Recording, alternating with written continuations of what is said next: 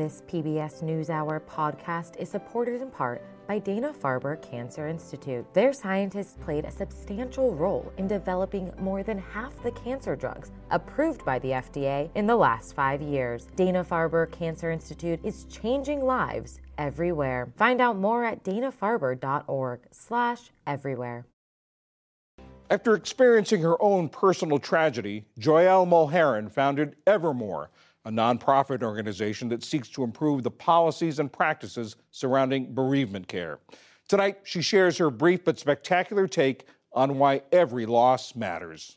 Our daughter's name was Eleonora. Eleonora was, at least to me, a very special person.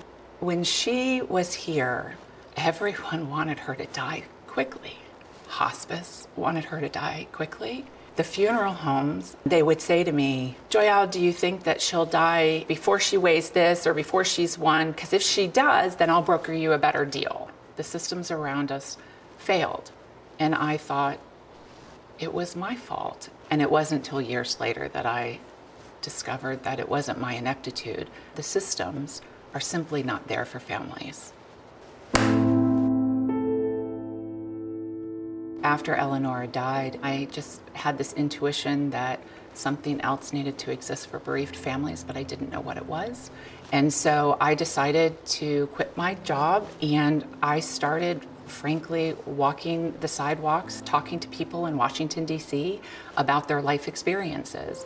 Evermore is a nonprofit dedicated to making the world a more livable place for bereaved people. Our grief is as unique as the relationships we hold. Bereavement, however, is systematic. Most people don't realize that being exposed to death or bereavement itself is actually associated with many other public concerns and emergencies teen pregnancy, dropping out of school, substance misuse, self harm, violent crime, incarceration, suicide attempts, suicide and premature death due to any cause. There are stunning statistics around um, really areas of concern that keep me up at night.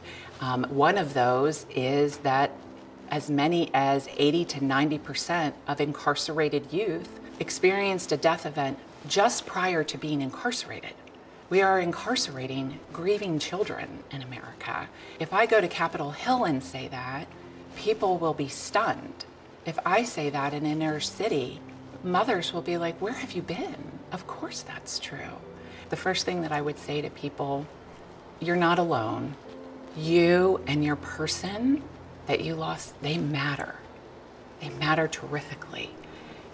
For policymakers, this isn't a Republican or a Democratic issue. This is an issue that touches every person at some point in their life. And there are many, many things that I believe we can do together to make the world a more livable place for bereaved people. My name is Joyal Mulheron. This is my brief but spectacular take on why every loss matters.